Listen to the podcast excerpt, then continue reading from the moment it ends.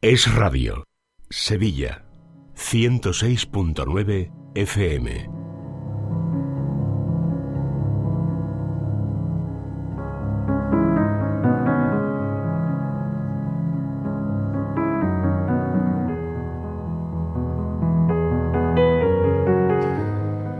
Es la Mañana de Sevilla para nuestro espacio Vivir en Positivo, como saben siempre, de la mano, un programa de psicología de la mano de nuestra psicóloga de cabecera de este programa, de Paloma Carrasco. Hola Paloma, ¿qué tal? Buenas tardes. Buenas tardes, encantada. Bueno, un placer tenerte de nuevo aquí. Cada semana, ya saben, vamos a tener este espacio de psicología para aprender a ser más felices y a llevar los problemas de una mejor forma. Miren ustedes, antes de empezar, sepan que Paloma Carrasco es psicóloga, licenciada en psicología por la Universidad Complutense de Madrid y experta en terapia familiar sistémica. Lleva más de 16 años, tiene más de 16 años de experiencia ejerciendo la profesión en consulta y actualmente pues pasa consulta en Sevilla, en la clínica Quirón Salud, tanto en el Sagrado Corazón como en el Infanta Luisa. Más información para conocer más sobre Paloma, pues lo pueden hacer en su página web palomacarrasco.com, también en las redes sociales. Además, en palomacarrasco.com pues van a encontrar un estupendo blog standby en el que van a poder profundizar y leer mucho más sobre todo lo que aquí hablamos. Paloma, esta semana vamos a hablar de un aspecto muy importante que es la psicología positiva.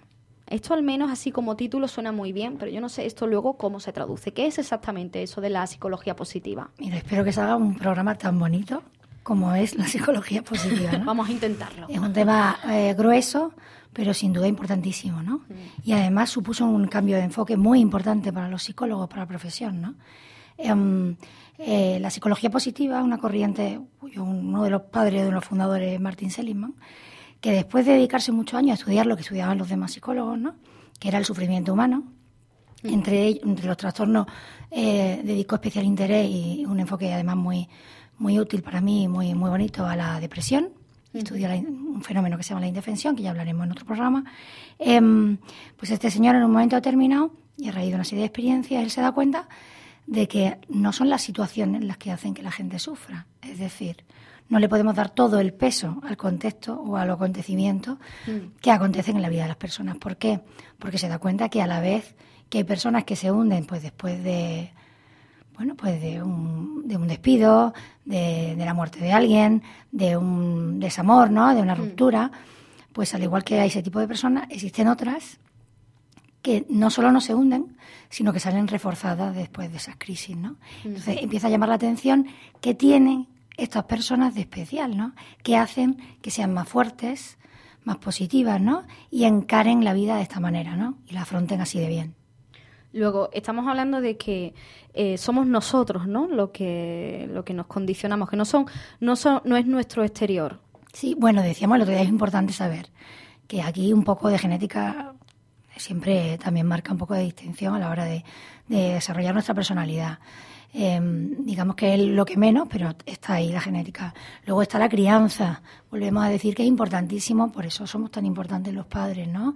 Que, los padres seamos sanos y sensatos y tengamos también un enfoque positivo de vida, ¿no? Que sepamos vivir bien, porque nuestros hijos pues van a chupar muchísimo de lo que ven en casa, ¿no? Diría que es casi lo que más lo que más luego determina su, su personalidad pero luego efectivamente las personas podemos entrenarnos podemos capacitarnos en psicología positiva por lo tanto, la psicología positiva tiene que ver con la forma en la que nosotros miramos el mundo.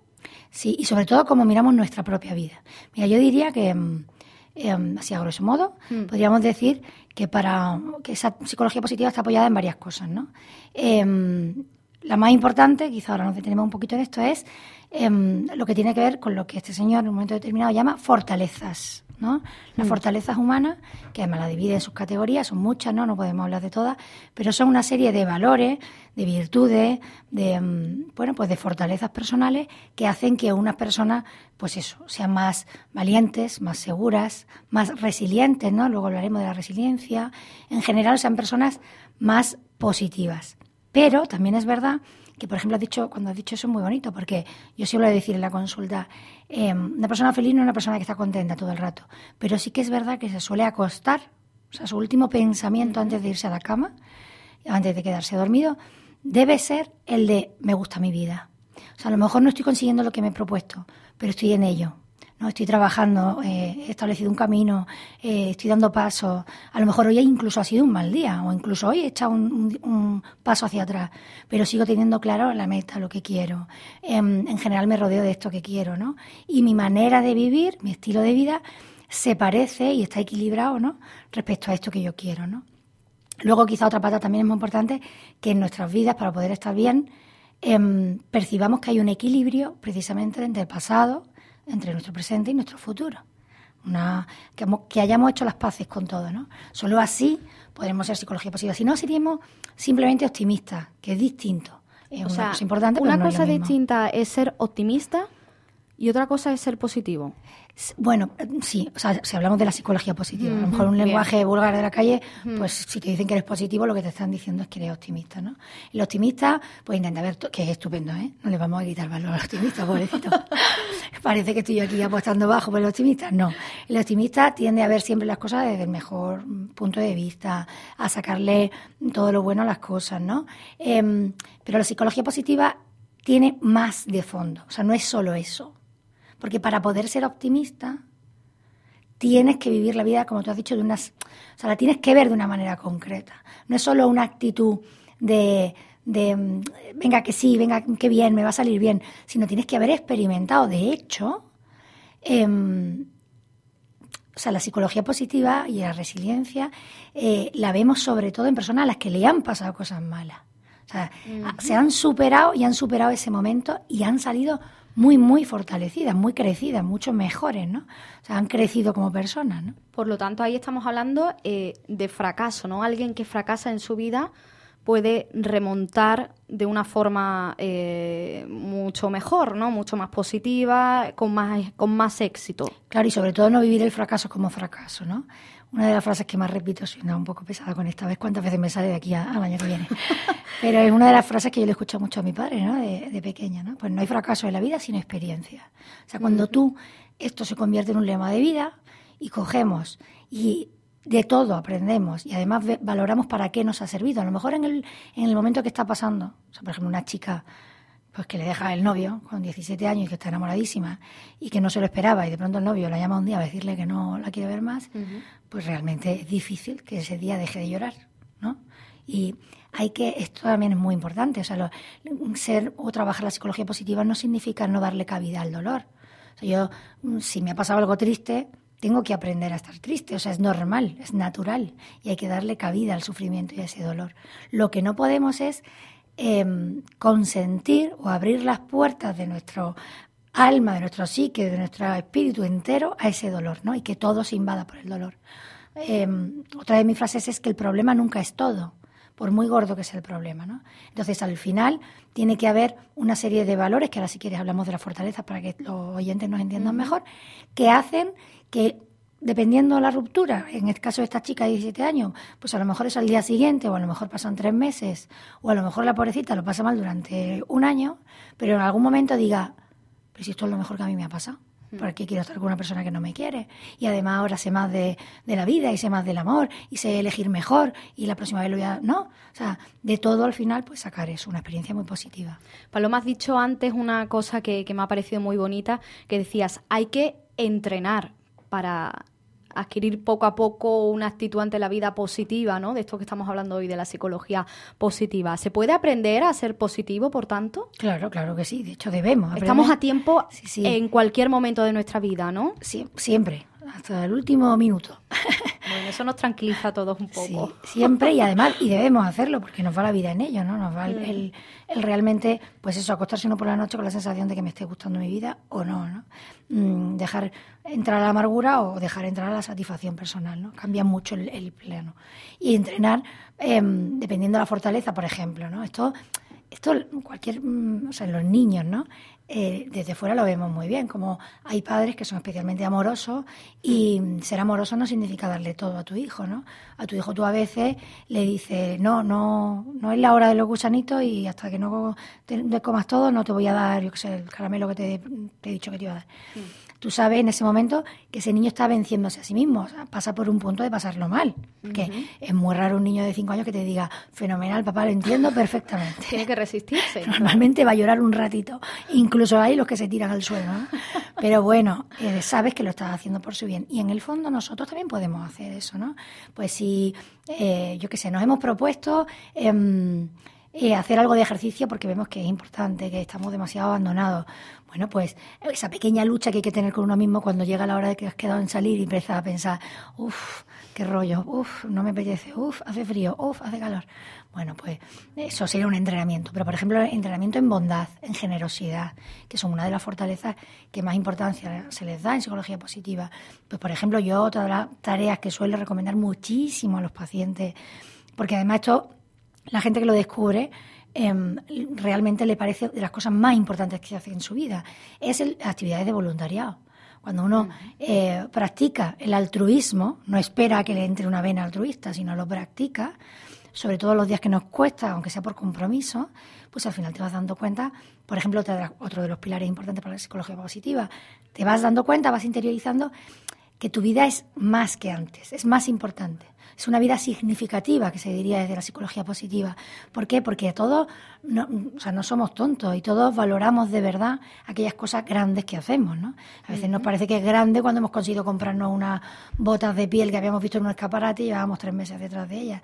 Pero en el momento que te las compras te das cuenta que no, no era para tanto. ¿no? Sin embargo, ayudar a alguien o poder cambiarle la vida a alguien, influir en alguien positivamente, pues realmente nos llena de satisfacción personal. Eso tiene un alto porcentaje de gratificación personal, por tanto, ¿no? Ayudar a otra persona. Altísimo, importantísimo, que ojalá todos hiciéramos, mm, si se puede todos los días, y si no, por lo menos mm, de manera más o menos constante, ¿no? Alguna actividad por ayudar a otro de manera gratuita, ¿no?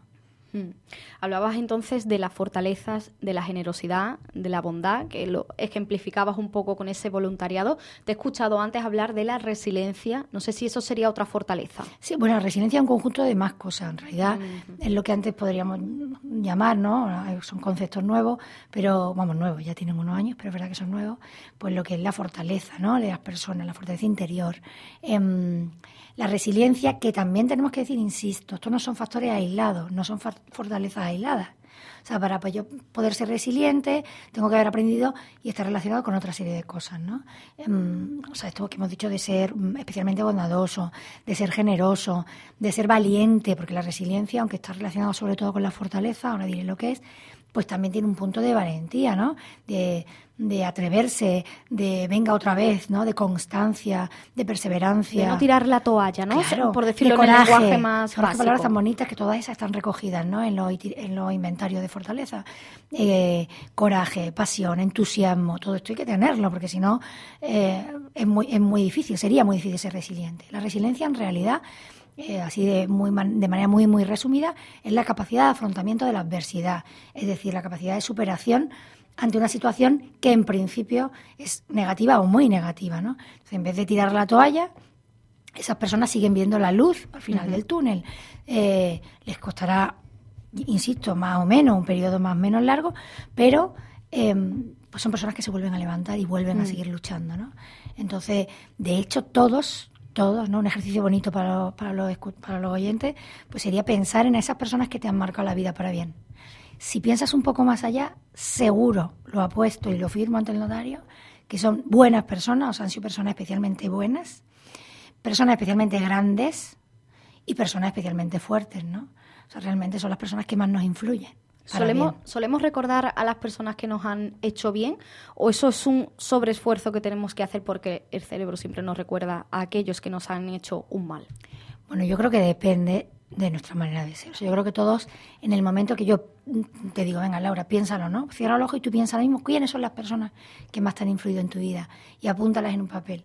Te van a salir eh, las positivas, estoy segura, ¿no? Y más conociéndote. Quizá una persona que está muy deprimida, si tú le empiezas a decir, ¿cuáles son tus mayores influencias? Pues no lo va a poder evitar y le va a salir a lo mejor alguien más bien negativo, ¿no? Una influencia negativa. Pero generalmente las personas que dejan huella en nuestra vida suelen ser grandes personas, insisto, ¿no? Mm, si a lo mejor llevamos tiempo sin valorar esto, ¿no? pues lo que tenemos que hacer es simple, como lo acabamos de decir. Eso también nos sirve de entrenamiento, ¿no? Y de hecho, fíjate cómo es que liga con otra fortaleza de las más importantes para poder vivir bien y, y poder acostarse uno feliz por la noche, que es la fortaleza del agradecimiento. Al final las personas que son más agradecidas son personas que tienen que pararse a valorar y a reconocer qué de bueno ha habido en sus vidas, qué de bueno ha habido hoy y qué de bueno ha habido siempre. Y en ese qué de bueno ha habido hoy habrá muchas personas, ¿no? Entonces cuando agradecemos y no damos por hecho eh, las cosas bonitas y buenas que nos pasan, tanto insisto como cosas como personas a las que conocemos, también nos, nos hace sentir eso mucho mejor. Y, y empezamos a ver la vida de un punto mucho más positivo. Bueno, entonces, a la hora de entrenar para ser positivos, eh, entiendo que hay que hablar mucho con uno mismo, ¿no? Para pararse y pensar si estamos yendo por el camino adecuado para buscar ese objetivo que es ser positivo y por tanto pues ser más feliz en nuestro día a día o nos estamos desviando del camino, ¿no? Hay que hacer un esfuerzo mental, ¿no?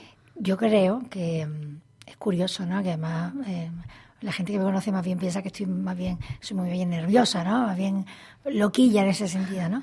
Pero tener un punto mm, eh, reflexivo eh, sin pasarse, porque luego, ¿no? Si no hablaríamos de personas que están todo el rato dándole vueltas a las cosas, a la cabeza, que eso no es bueno para nada.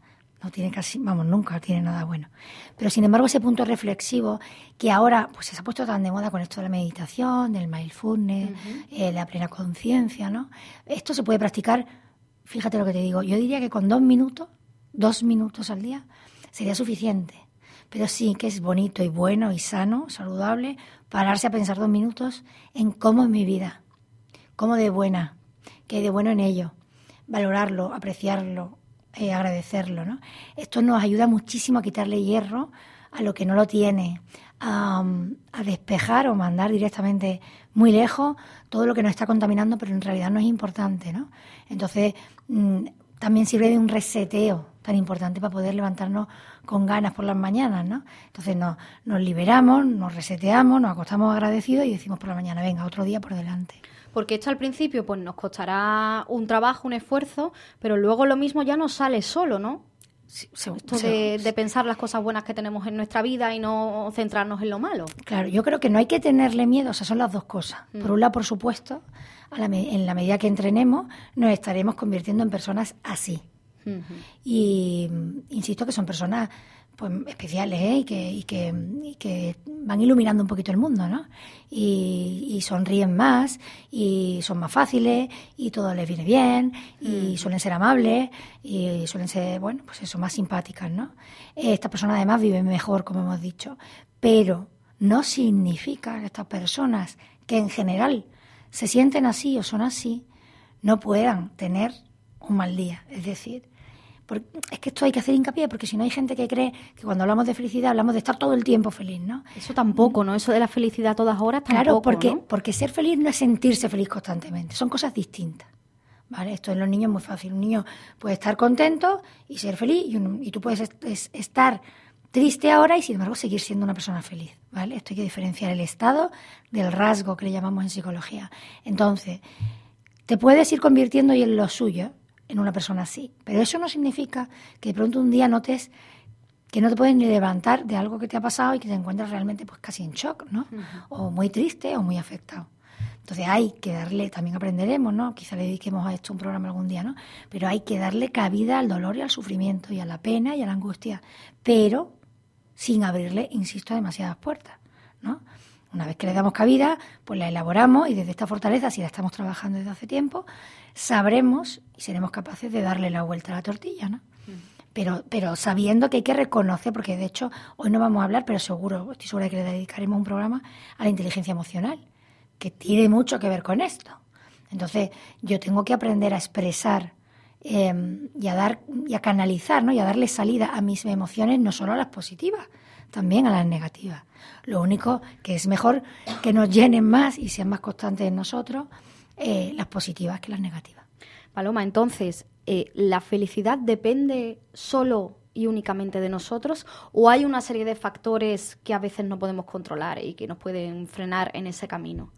Eh, la felicidad, en gran medida, depende de nosotros. Pero, pero por supuesto, y de hecho me encanta la palabra control, que la haya sacado, porque también es un término muy psicológico, no se puede ser feliz creyendo o llegando a la conclusión, esto le pasa a muchas personas, que es porque ahora está todo bajo control. O sea, la vida tiene un punto importantísimo y además grande de incontrolabilidad. La mayoría de cosas importantes que van a pasarnos en nuestra vida, pues no están sujetas a nuestro control. Entonces es esto que decía, no me acuerdo de autores, ¿no? Lo de aprender a surfear, ¿no? O sea, tú tienes que aprender a ir firme y a ir seguro y a sentirte a gusto y bien, pues en una tabla de surf, pero, mm, pero no, pero con distintos tipos de olas, ¿no? Entonces, a ir de la mano siempre de esta incontrolabilidad sin que nos ponga excesivamente nervioso o sin que nos produzca una ansiedad patológica, ¿no? Claro, porque hay siempre una parte en nuestra vida que no podemos controlar y eso en muchas personas genera una incertidumbre, pues en algunos casos demasiado grande, ¿no? Para su bienestar emocional, ¿no? Sí, muy dañina, de Muy dañina, exacto. Claro, pero que lo que hay que aprender es que esto es lo normal. O sea, todos deberíamos aprender desde bien pequeños que esto es así. Y, por ejemplo, deberíamos acabar diciendo, bueno, si va a venir, es que a lo mejor es que me han dicho que me he visto, eh, yo que sé, un bultito y ahora mañana voy a la prueba y es normal que estemos nerviosos, pero también sería bueno que acabáramos diciendo, bueno, pues cuando me diga el médico lo que tengo, haré lo que tenga que hacer, pero no antes de que me diga el médico, ¿no? Claro. Esto lo podríamos llevar a cualquier ejemplo, ¿no? En nuestra vida. Pero así es como hay que ser, ¿no? Afrontando y diciendo, acabar, acabar siempre diciendo, bueno, pues sea lo que sea, pues ya lo afrontaré y haré lo, que tenga que hacer.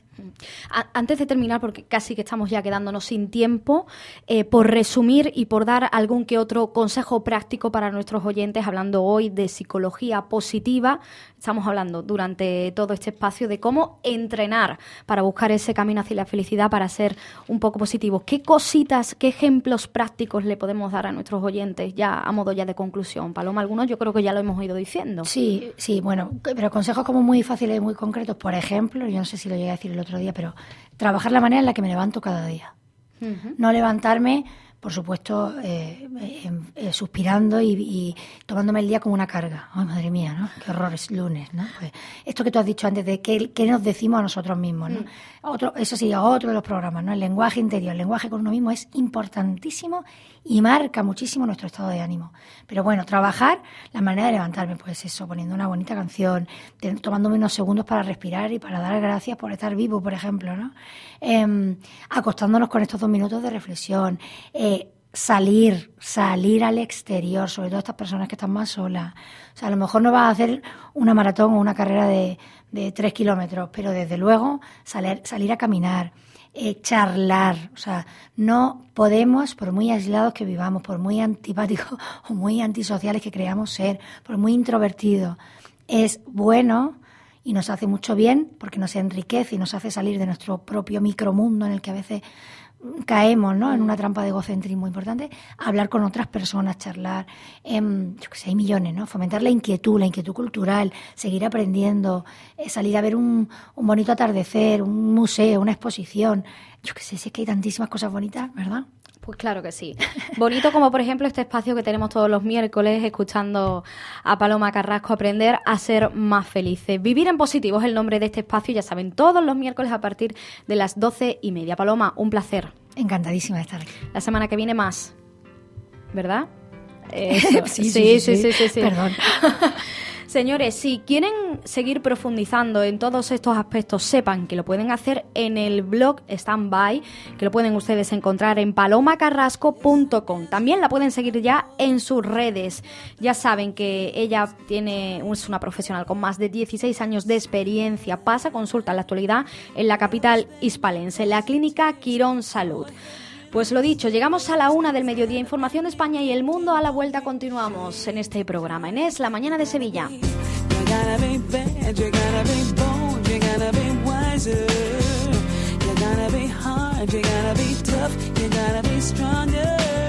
En Es la mañana de Sevilla nos importa su opinión y queremos escucharle.